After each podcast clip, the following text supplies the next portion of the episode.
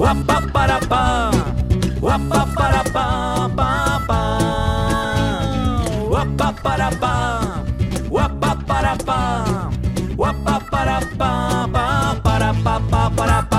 můžeme přivítat, dámy a pánové, vaším velkým potleskem našeho prvního hosta, Zoru Jandovou. Dobrý večer, Zoro. Já vás zdravím u nás. Dobrý večer. Pochopila jsem, že musím držet mikrofon, že se to nahrává a že by to jinak skákalo. Ano, ano. Ačkoliv věřím, že bych to svým hlasem obsáhla, ten prostor. Vy určitě. Tak vemte u nás místečko. Určitě jste už byla na vyšších pódiích. Možná jste nebyla takových jako milých. My se tady snažíme, aby to bylo takové milé a hlavně, aby to bylo jako doma. Ne, jako doma to je. Já jsem tady úplně poprvé a už jsem psala SMS-ku zcela neslušně během toho, když jste hráli, že své dceři, ať jsem okamžitě přijde, její 18 teda, že jsou tady dva strašně hezký kytaristi. A že hrozně, celá ta kapela hrozně dobře hraje. Tak to jenom byste věděli, že jsem opravdu nadšená. Tak můžu jít do vás teda? Jasně, samozřejmě. Mám na vás... Jenom teda, co, jaký pak? Co se otázka Petr ano, ano, přesně, má na mě tak otázky. Ale Petře, omlouvám se, jestli třeba odpovím na nějakou úplně jinou otázku, která nebyla položena, rozumíte, jo? To jako my ženský dokážeme odběhnout k neuvěřitelným otočkám, obrátkám, prostě dostaneme se někam, ale já věřím, že Dušan mě udrží na uzdě a že se vrátí tady k tomu svému seznamu. Budu se snažit. První otázka je, jak Petr mývá zvykem pokládat, čím jste chtěla být v dětství, ale na to s dovolením odpovím já a vy mě řekněte, jestli jsem odpověděl správně. No. Když jsem si vás studoval, tak vy jste prý chtěla být učitelkou. No ještě předtím Boženou Němcovou. A pozor, tak to jsme si v bulváru nedočetli. Tak, pochopte, že já jsem vlastně začínala tu kariéru ještě, když žádný bulvár nebyl, kdy nebyly počítače, kdy první počítač byla taková nějaká krabička, kde jsme hráli, jak nějaký kachničky lovili vajíčka, to bylo všecko. Takže jako ta moje elektronická minulost je poměrně krátká. Jo, v porovnání s věkem, takže nemůžete úplně všechno dohledat a zaplať pánbu teda. Jo, myslím, že některé věci by měly zůstat jakoby v nás. Já je teda učím seniory tuhle chvíli v Elpidě, kam myslím, že i občas docházíte. Jo, taky jsem s nimi byla v kontaktu, nebo jsem. Aby se učili natáčet videa, protože říkám, prosím vás, vy taky můžete zítra umřít, stejně jako já samozřejmě, a protože jste neměli jako malý kamery, tak to využijte aspoň teďka. Tak co vy, natáčíte se, točíte ráda videa? Ne, to ne. Já teda musím říct, že já miluju techniku, v rádiu jsem se naučila samozřejmě natáčet a reportáže dělat a stříhat a tak. To znamená, techniku ovládám vlastně docela dobře. Chytrý mobil mě neposlouchá, protože jsem se dozvěděla, že to musí mít nějaký určitý odpor a já, aby to mělo ten fyzikální odpor, tak musím si naslinit prst, aby mě poslouchal. A tak to jistě chápete, že to prostě je fakticky nehygienický. Jo. Ale to nechme stranou techniku. Já pořád ještě používám radši tužku, papír, ostatně spojení mozek, tužka je vlastně strašně nesmírně dobře, ale to, aby se seniori naučili, a dostávám se tady k tomu, co jste mi, Dušane, řekl, aby se seniori naučili používat techniku, nové technologie, to je vlastně správně, protože vlastně všechno musí být v nějaké balanci, aby tam nedocházelo k disbalancím a vlastně tohle to mně přijde jako úplně skvělá misionářská činnost, protože já myslím, že náš čas seniorský ještě přijde, protože si dovedu živě představit takový blackout, kdy my vezmeme ty tužky, my vezmeme morzovku, my prostě zvládneme i rozdělat oheň, možná i zasadit bramboru nebo něco takového. A ještě ti mladí s těmi technologiemi u nás budou škemrat. No. Teda, takhle, pak jsem to ještě vyvinula dál. Oni možná vezmou pistoli a vezmou nám tu vypěstovanou mrkev. Takže zase budem druhý. Ale věřím, že když se budeme snažit o komunikaci, což si myslím, že tenhle ten večer celý je, takže to nějak jako trošku skultivujeme to prostředí a že věřím, že těch s těma pistolema, který by nám kradly ty brambory a tu mrkev, že bude málo. Někde jsem četl takový, teda slyšel v rádiu takový pořad, k rádiu se určitě ve vašem případě dostaneme, že jsou lidé, kteří jsou na ten blackout připraveni, že mají svoje chalupy, tam mají tu mrkev a že prý máme být v klidu, že od toho, aby lidé vzali zbraň a šli po vás, jsou prý jen 3 jídla. 3 jídla trvá, než někdo vezme tu pistoli a jde jakoby po nás, takže to je tak jako... Ale kam jsme se to dostali vůbec? Ne, dostali jsme se k hmyzu. Když prý sníme takovouhle hromádku hmyzu, tak to je na celý den stačí jako pokrýt tu potřebu naši. Tak jdem do toho, ne?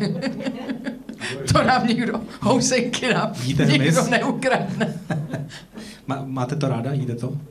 Ne, tak my jsme byli na kurzu přežití shodou okolností s tou mladší dcerou, když jí bylo 15 a mě slíbili, protože to byly takový jako naši známí, tak mi slíbili, že ujdu maximálně 12 kilometrů, ale to bylo jenom ten první den. A oni nás honili prostě tak, abychom byli úplně vyřízený a aby nám nepřišlo nic divného potom jíst kobylky, takže živí. Takže teda takhle, museli jsme si ji chytit, jo. Pak jsme ji samozřejmě už usmrčili, ale jako syrový spíš jsem chtěla říct, tak jo, není to vůbec špatný, ale musíte být opravdu hlad. A oni nám dali ještě jíst, jenom k tomu se dostanu, jo, protože jak to člověk vnímá úplně jinak.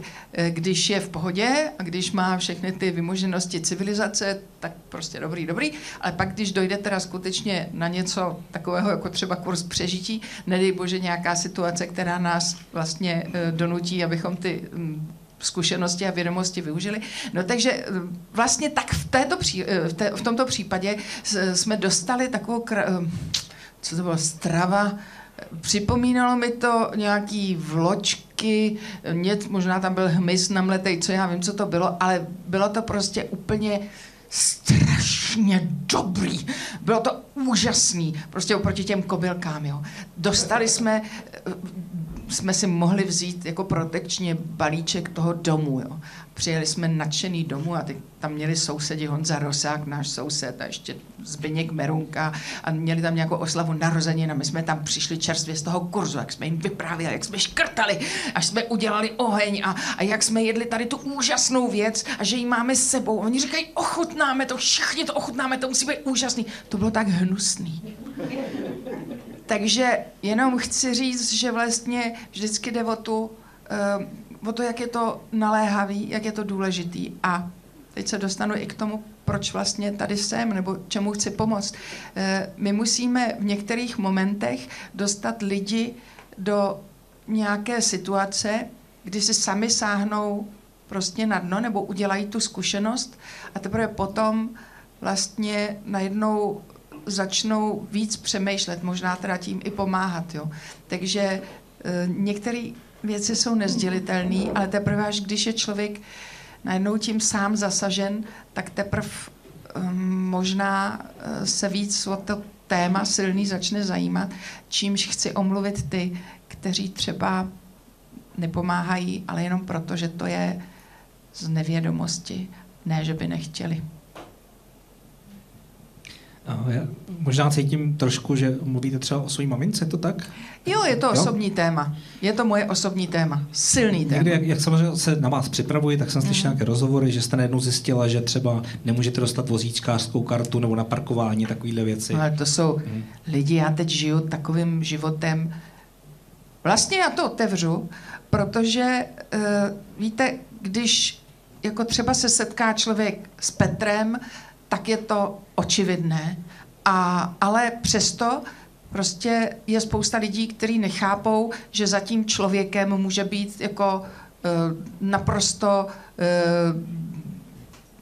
uvažující, bolavá bytost, kterou je snadné zranit a nebo naopak, že to je prostě veselý chlapík. Ostatně i ten úvod byl jasný, nemusím vám to vysvětlovat, ale představte si úplně obyčejného zdravého kluka z prostředí, kde byla hyper protektivní maminka, která byla protivná na všechny možné úřady, asi to neuměla možná jako dost dobře, byla samoživitelka, ten kluk byl vychováván maminkou a babičkou, její matkou.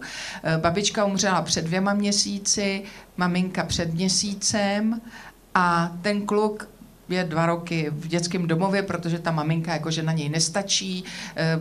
To je velká komplikovaná situace, ale ten kluk má domek a teď se ukazuje, že prostě ten stát se o toho kluka neumí postarat, protože když v tom domku praskne voda v zimě, tak prostě ten domek spadne. Ten kluk je v děcáku, kde se nic nenaučí, měl by dělat zkoušky na nějakou školu, nedá se, prostě nedostane urnu maminky, dokud nebude vyřešený dědický řízení, ale dědický řízení prostě nejdřív musí přejít z babičky na maminku, ale babička je komplikovaná, protože jsou tam nějaký děti od jejího bývalého manžela, který s tím barákem nic nemají společného. A teď si představte, že se chtějí dostat do toho domku, chtějí ten domek.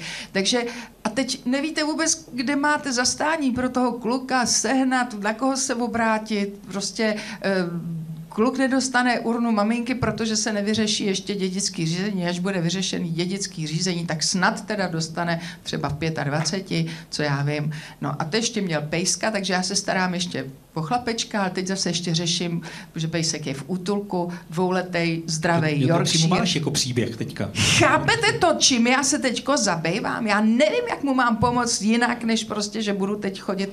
Já uvažuji o poručnictví nebo o hostitelský péči prostě, ale to máte pocit, že jako ten kluk vypadá jako kluk, teď je v pořádku, více jako neuvědomíte si ho, když ho vidíte mezi jinýma, jo.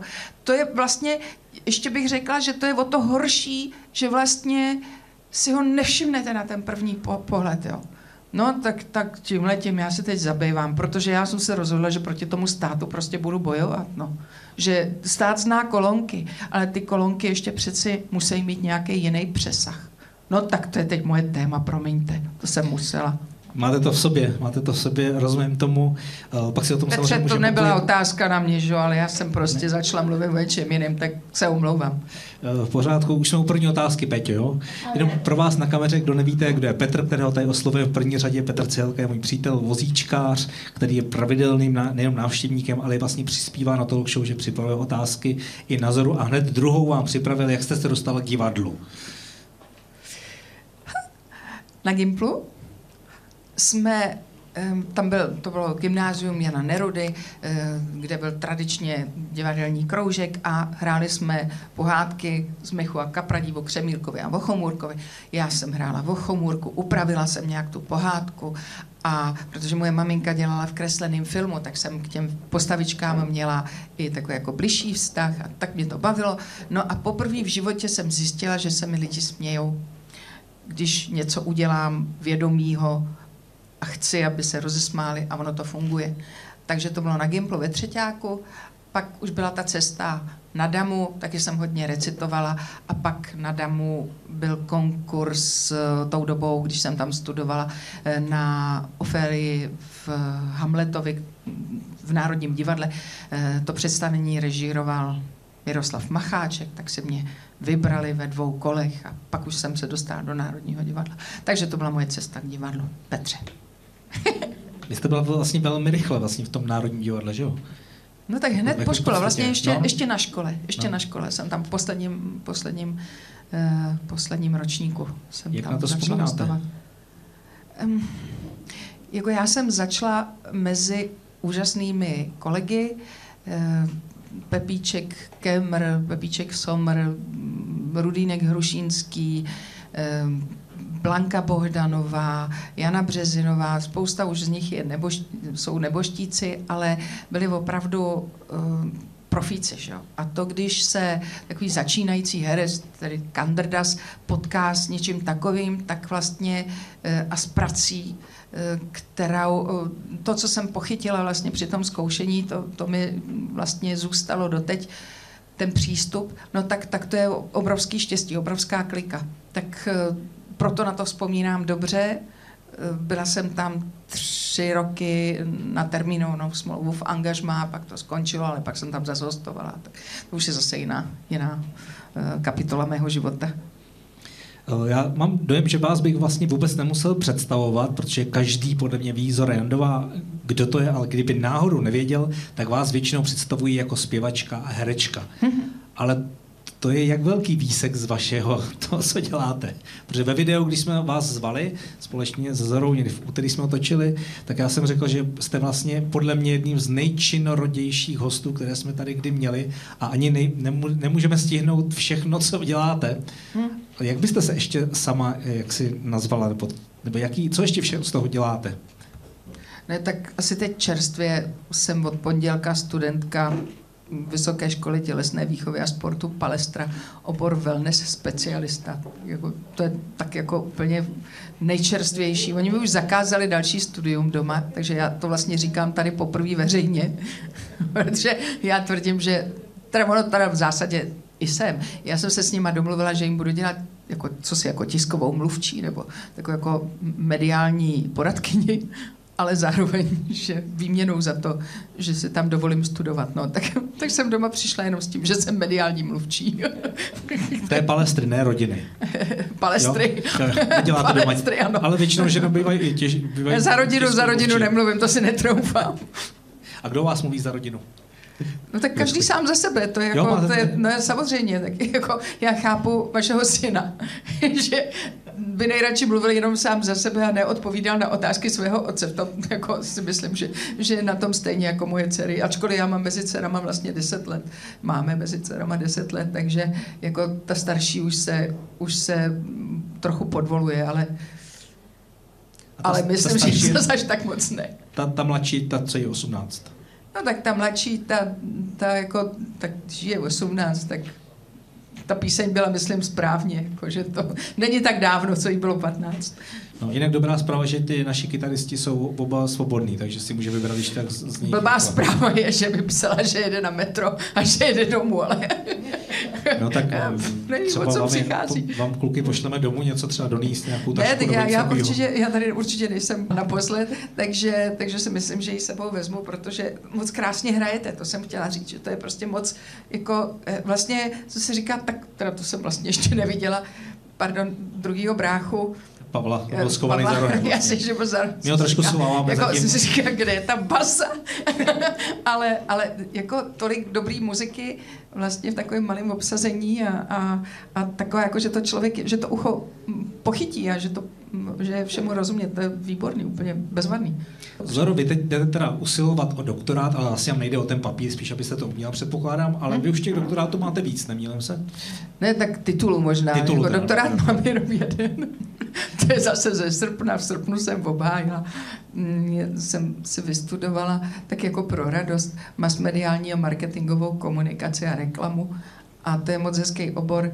Mě na tom vlastně nejvíc ten marketing mě baví, že to je v uvozovkách oblbování klienta, že to je psychologie, ale podstatný je, že si všichni představujeme marketing tak, jakože se něco musí prodat, nějaký jako výrobek, ale mně se na tom nejvíc líbí ten marketing služby anebo marketing myšlenky, protože ty potřebují podpořit taky. Tak vlastně i na té Palestře teď, kam se vracím, tak tam je sociální psychologie, což už jsme měli na tom doktorském, takže se těším, že zase, sice by mi to uznali, protože z toho mám státnici a to je vyšší škola než vlastně ta Palestra, ale já vlastně chci, abych zase do sebe dostávala nějaký myšlenky někoho třeba jiného, protože každý ten pedagog říká to nějak jinak, nebo něco jiného akcentuje a to se mi vlastně líbí a hlavně já to beru komunikace. To je moje téma. Komunikace. Já to beru vlastně jako proces, já se nestydím říkat nebo ptát se proč a jenom chci říct, že stejně jako předtím, tak jsem na té Palestře, tak budu chodit zase na denní studium, jo, protože tam budou ty 18-letý hokejisti, fotbalisti a tak. A potom tam bude paní Jandová. Ale o 10 let starší než než když prostě začínala to studium, nebo 14 let dokonce starší, než když začínala na té palestře studovat ten první obor. Ale já jsem se rozhodla, že budu výbornou učební pomůckou, protože oni jsou, ti mladější samozřejmě zvyklí se potkávat mezi sebou, a když jim někdo říká, no ale vy budete pracovat třeba i se seniory, tak oni si to vůbec nedokážou představit. Takže já si myslím, že jako, že už připustím, že jsem v seniorském věku a že jim řeknu i o bolavých kolenou, který jsem si přivodila sportem, nebo prostě a tak. Že něco naučím, to ještě budou koukat. Já přejdu, tak jako opravdu zkusím prolítnout ten váš, ne život jako celý, to bych taky nezvládla za pár minut, co tady máme, ale k rádiu jsem se chtěl dostat, jakoby váš profesní život, takhle. Vy jste stála úplně na ozrodu Rádia Junior, je to tak? Jo, já jsem se tak rozlížela, co by mě zajímalo, dozvěděla jsem se o konkurzu na vedoucí tvůrčí skupiny pro děti a mládež s úkolem postavit internetovou a digitální stanici pro děti. A tak to bylo taky několik kol. Jak je to asi dlouho? Co? Jak je to asi dlouho zpátky? 2012, takže to bylo tak jako několik kol a byl tam ještě tak u toho takový testy různý, přičemž tam byl test, který je takzvaný Hoganův test osobnosti, a to je certifikovaná nějaká taková metoda, a tam mi vyšlo, vždycky je důležité, abyste měli, mi říkali, aby ty hodnoty dosahovaly tak aspoň 60%. A já jsem tam měla třeba učenlivost 100 ze 100. Jo. Takže to prostě, tam jsem pochopila, že budu někde jako v něčem mimo nějaký kolonky, ale zase jsem naprosto totálně průměrná v mnoha jiných věcech, dokonce podprůměrná, což naštěstí vyrovnává to, co mi ten pánbu nadělil tímhle směrem. No ale takže jsem postavila stanici Rádio Junior, 5 let jsem v rádiu byla, šéfovala jsem té stanici, pak mi vážně onemocněla maminka a já jsem se rozhodovala, jestli si mám vzít neplacený volno, abych se o ní mohla postarat do posledního výdechu, jsem se rozhodla. A najednou jsem zjistila, že vlastně zase ta volná noha, ta svoboda toho rozhodování, že je pro mě tak v tu chvíli důležitější, než zůstat někde v nějaké instituci kvůli, i když to bylo neplacený volno, tak kvůli něčemu, já nevím, nějakému zázemí nebo zajištění, tak jsem vlastně odešla z toho rádia, už spolupracuji jenom externě a o maminku jsem se opravdu do toho posledního výdechu postarala i s tím naštváním na ten stát, na tu sociální péči, ale ne všechno bylo špatně, samozřejmě to vůbec ne. Děkuju. Péťa se ptá, jestli ještě nějaký pořad, který si z té doby pamatujete z toho dětského rádia, jestli něco, co vás učil, jste se třeba vyloženě jako vyřádila třeba. Tak já jsem taková polouča, jo, takže vlastně mě bavily takový pořady vymýšlet a vytvářet, který by vlastně trošičku děti vzdělali, ale protože to bylo takovou jako jednoduchou formou, tak se ukázalo, že vlastně nás hodně poslouchalo velké množství seniorů, protože pro ně to tempo a vlastně ty informace kolikrát byly velmi nové, protože se to týkalo třeba finanční gramotnosti, ve které jsme prostě nebyli vedeni jako děti, a to jsou vlastně ještě třeba posluchači byli i starší o generaci, než jsem já, a že mi psali, že vlastně mi děkujou, protože spoustu těch problémů, který jsem vysvětlovala dětem, že pochopili i oni. Ale to nebyly jenom plně ti nejstarší, ale myslím si, že prostě když se dozvíte o největších smraďoších světa, prostě třeba proč mezi ně patří sup, protože si prostě čůrá na nohy, aby se ochladil a tak, a proto smrdí. Jo, tak prostě tohleto jsem se snažila, nebo jak poznáte korálovku od korálovce, korálovec je jedovatý, korálovka není, tak prostě, on je to takový to žluto, červeno, černý, tak žlutá vedle červené, rychle zdrhni, ne že ne. Dělí-li je černý pruh, jde o neškodný druh. Tak, takhle jako já jsem, v tom jsem se pohybovala. No a teď vlastně něco podobného dělám pro Českou televizi, pro Pavla Šporcla, skvělého houslistu a našeho kamaráda píšu takzvané hudební perličky, a to je taky pro dětský kanál, kde zase dětem přibližuju různé hudební skladatele a různé hudební perličky, a Pavel vlastně, to jako scénárista to dělám, a Pavel ty moje texty jako říká, k tomu vždycky zahraje nějakou vlastně zajímavou skladbu, kterou někdy vyberu já, někdy on. A je to zase, mě to baví prostě se hrabat v nějakých zajímavých situacích ze života prostě těch skladatelů, anebo teď jenom zase jsem úplně z poslední doby, že prostě dřív jako ti skladatelé byli u šlechticů a vlastně byli tak jako trošku jejich majetkem, a teď si prostě nosejí, já nevím, ty přehrávat, teď mají mobily, ale prostě mají různé nové technologie, aby zahráli nějakou muziku svým milovaným holkám, a ti šlechtici si vodili prostě třeba ty skladatele sebou, jo. Prostě že oni to sami nezahráli pod tím oknem, takže prostě měli svý dvorní skladatele a měli to místo repráků a tam měli tyhle ty týpky, tak to mě jako přišlo dobrý, no, tak já se vždycky něco nového naučím, a tak to jsou takové věci, které mě baví, zprostředkovávat nějakou zábavnou formou zajímavé informace. Nemůžu se nedotknout vašeho sportování, můžu nazvat tai chi.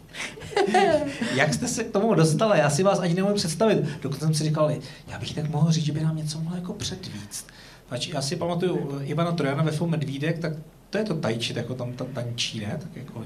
tak ono zase, je to čínské bojové umění, které se cvičí většinou tedy v sestavách. A já jsem se k tomu dostala, protože jsem o tom točila něco v televizi, a protože nebylo možné se tu sestavu naučit celou, ale ukázala jsem jenom kousek, nebo protože to byl požadavek paní režisérky, abych něco zacvičila, tak jsem chodila prostě k nějakému učiteli, a pak mě prostě přišlo pitomí, že umím jenom kousek, že se prostě to potřebuju doučit, aspoň tu sestavu, no a mezi tím, než jsem se jí doučila, tak mě to chytlo, já nevím, za 2 měsíce jsem byla 5. na republice, pak jako za celý rok jsem byla 17. na světě a pak 7. na světě, to už jsem tam byla, kojila jsem dítě, a to všechno prostě začalo někdy v mých 38 v den mých narozenin, a tak jsem se radovala na jednom mistrovství světa, kam jsem se právě teda jako dostala, že už budu, tam bylo napsáno, že je seniorská kategorie, ale ta byla od 18 let, takže jsem vlastně jako cvičila i s těma úplně mladejma dětskama, většinou to byli Aziati, takže já byla třeba, když jsem byla 17, tak jsem ale byla první neaziatka, tak to byl jako velký úspěch. Ale já o tom vlastně už jako skoro nerada povídám, já ještě mám osobní žáky, ale už neučím v těch klientských centrech, protože si myslím, že to bojové umění není jako na zaplacení. Já nejradši učím zadarmo, a protože prostě mě baví, když ten člověk jako chce, abych ho učila. Ale co z toho se dá využít, to jsou relaxačně meditační techniky, a to je dobrý, myslím, pro leckoho. Není to cesta pro každého, já jsem to dřív jako tak jako nutila všem, chtěla jsem celý svět zachránit, tak to už teď nemám, ale vlastně na tu palestru se vracím znovu, protože mám pocit, že teď už jako bylo dost toho intelektuálního takového a toho rádia a těch masmédií a poměrně toxického prostředí, a že teď doufám, že na té palestře, že se zase potkám s nějakýma, já jim říkám jako mladěši, a že dostanu nový impulzy, a že vlastně mě to zase trošku rozhejbe jiným směrem, že zase poznám něco úplně jiného, takže wellness specialista, uvidíme, no, tak mě možná šoupnou zase do nějakých bublin nebo do bazénu, to je strašný. Nebo třeba budete v sauně, jak jsou takový ty saunérky, jak tam tančí s těmi ručníky. Tak... Jako takhle, to těm mladěchům nepřeju. Ne, to já ještě musím říct, že jsem studovala tu palestru vlastně poprvé. Tak to byl obor kondiční a sportovní specialista a měli jsme takový vždycky nějaký to soustředění a bylo první to seznamovací. A tam, když mě viděli, protože oni jako říkají, paní Jandová, vy jste tady na dovolený. Já jsem říkala, ne, já jsem vaše spolužačka. Ale ukázalo se, že oni jak byli svalovci, tak tam byly prostě vždycky nějaký úkoly, takový bojovky a vždycky to byla nějaký, jako fyzická námaha vedla k nějakému intelektuálnímu úkolu. Jo. A nejdřív jako se vždycky děsili, když jsme si nalosovali a já byla jako v jejich týmu, tak to byly trošku otrávený, ale když pochopili, že když bábu vytáhnou na kopec k tomu úkolu, že vlastně jako budeme nejrychlejší ze všech, protože tam bylo luštění, těžce intelektuální a to pro ně prostě bylo přece jenom jako trošku namáhavý, víc namáhavý, než bych řekla já, kdybych se hrabala do toho kopce dokonce, jo. Ale byli to senzační, úžasní spolužáci, no takže takhle jako potom už byla o mě dračka. Tak já počítám s tím, že teď, když se vrátím na tu palestru, že taky jako to pochopí. Tak předchází vás pověst, takže hnedka, jak vyjdete do třídy, jak si budou odsedávat a tady volný židle paní Jandová, tady si sedněte. Já nevím, co bude. Já vůbec nevím, co mě čeká, protože začínáme příští týden, ale vlastně je to... Jak jste říkal o tom, mohli jste dospat, nebo já už nemůžu dospat. Jako, to je prostě úžasný. To je jako já jdu na tábor vlastně. Já budu mít dvouletý tábor, permanentní prostě dvouletý tábor. Jenom jediný, co mě teda opravdu dělá těžkou hlavu, jak to přiznám té rodině, ale to je celý. To je fakt jako, no tak... My si vás na to muset pozvat ještě někdy jednou, protože s vámi to bylo opravdu dlouhatánský povídání. No, pojďte, mám tady hromadu ještě otázek, který bych chtěl... Petře, promiňte. Dvě takové si vyberu. Jak odpočíváte? Taková první. A co byste třeba poradila ženám, který mají pocit, že nemůžou nic stíhat a stíhají tak třeba 2 věci, zatímco vy stíháte třeba 50? Tak, začnu tou druhou. Na té palestře kdysi jsme dostali úkol, abychom si udělali, a bylo to shodou okolností 14 dní před Vánocema, kdy jako herečka jsem a zpěvačka jsem měla spoustu koncertů a představení pro děti, pro dospělí a byl to takový hektický život, kdy jsem si myslela, že nejsem hodně se svými dětmi a kdy jsem si myslela, že málo spím. Tak jsme dostali za úkol udělat si minutovník, ale skutečně 14 dní minutu po minutě, včetně minut, kolik věnujeme prostě třeba čištění zubů. Jo? Opravdu úplně piplačka hnusná, odporná, ale prostě byl to úkol, tak jsem ho splnila a vlastně po tom vyhodnocení, což bylo vlastně, my jsme měli udělat ještě nějaký koláč percentuální prostě, tak to jsem řekla, že už nedělám, ale řekla jsem prostě, je to poctivý a fakt jsem se podívala na ten svůj 14-denní život a zjistila jsem, že hodně spím, nebo že spím minimálně 6 hodin, což je takový moje minimum, že spím spíš 8, že jsem hodně se svými dětmi, protože jsem s nima třeba v autě, odkud mi nemůžou utíct, takže když někam jedeme, tak jsme třeba 2 hodiny v autě, povídáme si, zpíváme si, a což doma, když zalezli do svých pokojíčků, tak samozřejmě to jsem sice s nima byla doma, ale vlastně jako víc na dálku prakticky, než v tom autě. A takže jsem vlastně zjistila, že ten největší bordel máme v té hlavě. Takže pak další rok jsem se ještě udělala minutovník vlastně z pilnosti, ale teď už, když mám pocit, že nestíhám, tak si jenom zastavím a vím, že to je jenom opravdu zmatek v hlavě. Tak to je taková rada. A první otázka byla, co to bylo? To asi nebyla důležitá. Když jak odpočíváte? To je ono. Jako, připadá mi nejdůležitá ta otázka. Já vždycky odpočívám u jedné činnosti od druhý a zároveň teda se snažím hodně spát. Jako jak to jde, tak si třeba dám 20 minut šlofíka. To umím. A to pozor, tady máme Zuzanku Silvovku, která vlastně jsem byla kdysi na Silvově metodě a nešla jsem tam kvůli usínání, ale byla jsem tam kvůli tomu, abych se rychle naučila text, protože jsem měla před sebou monodrama a nakonec jsem se naučila jako bonus usínat kdykoliv, kdekoliv a probudit se bez butíku, kdykoliv je to potřeba. Takže jsem si riskla i před představením usnout, nebo když jsem jela hrát do Německa, tak abych neprošvihla vlak, tak bych si měla dát spíš 3 budíky. Nedala jsem si žádný a stihla jsem to. Takže to je jako docela dobrá věc. A tak usínám, no. To první mi jde taky. Usnout kdykoliv a kdekoliv. To druhý vzbudit se mi nejde. Tak je možná ten rozdíl mezi mužem a ženou, že vy máte možná nějaký ještě vnitřní budík. Ne, to je ta Silvovka. Silvova metoda, ta je i pro muže. Aha, tak asi řeknu Zuzce teda. Ano, bude dobře, když se o tom popovídáte. Tady se všema, protože to je jako výborná výborná technika na ledacos, to jako prostě nechci zabředávat, ale tak to je můj odpočinek a vlastně asi bych řekla, že dobrý je koukat, já tomu říkám koukat do zeleného, příroda. Proto já jezdím třeba, když někam jedu a pravidelně jezdím stejnou trasou, tak to mě nebaví, tak já si dělám zajížďky a zastaveníčka, tam prostě si prohlídnu něco úplně nesmyslného, ale hlavně ten mozek se snažím nezatěžovat stereotypama a rituálama nějakýma nezdravejma. Tak já moc děkuju. My na závěr předáváme hostům takový velký hrnek ze stébla, ale máme teď jeden problém, ze kterého budete mít ale radost, že ty hrnky jsou ještě v peci někde a teď Péťo nějak ještě sušejí se, takže my vám je musíme přivést. Ne, no to taky samozřejmě rádi, ale my vám přivezeme domů. To mám teda radost. Jako mě přinutíte uklízet, jo? Nebo něco takového. Ne, to my připravíme ty dcery a přijdu s těma klukama. Že udělám nějaký takový holmort rodiny třeba. Jo, tak jo. Já ještě jenom bych vám chtěla dát dárek. Já teda rozhodně myslím, že se asi neuvidíme, teda nemyslím, že se necpu se na jeviště, ale necpu se tamhle, ale že se asi nevidíme naposled, ale jenom bych vám zaspívala jednu písničku, tak protože si myslím, že to je jako docela silná věc a že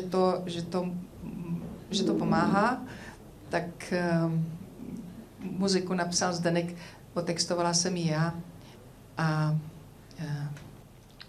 Andělé strážní, chraňte nás, kteří zbloudili jsme v tmách. Od zlého síť svoji záchranou, ať tonoucí vždy má.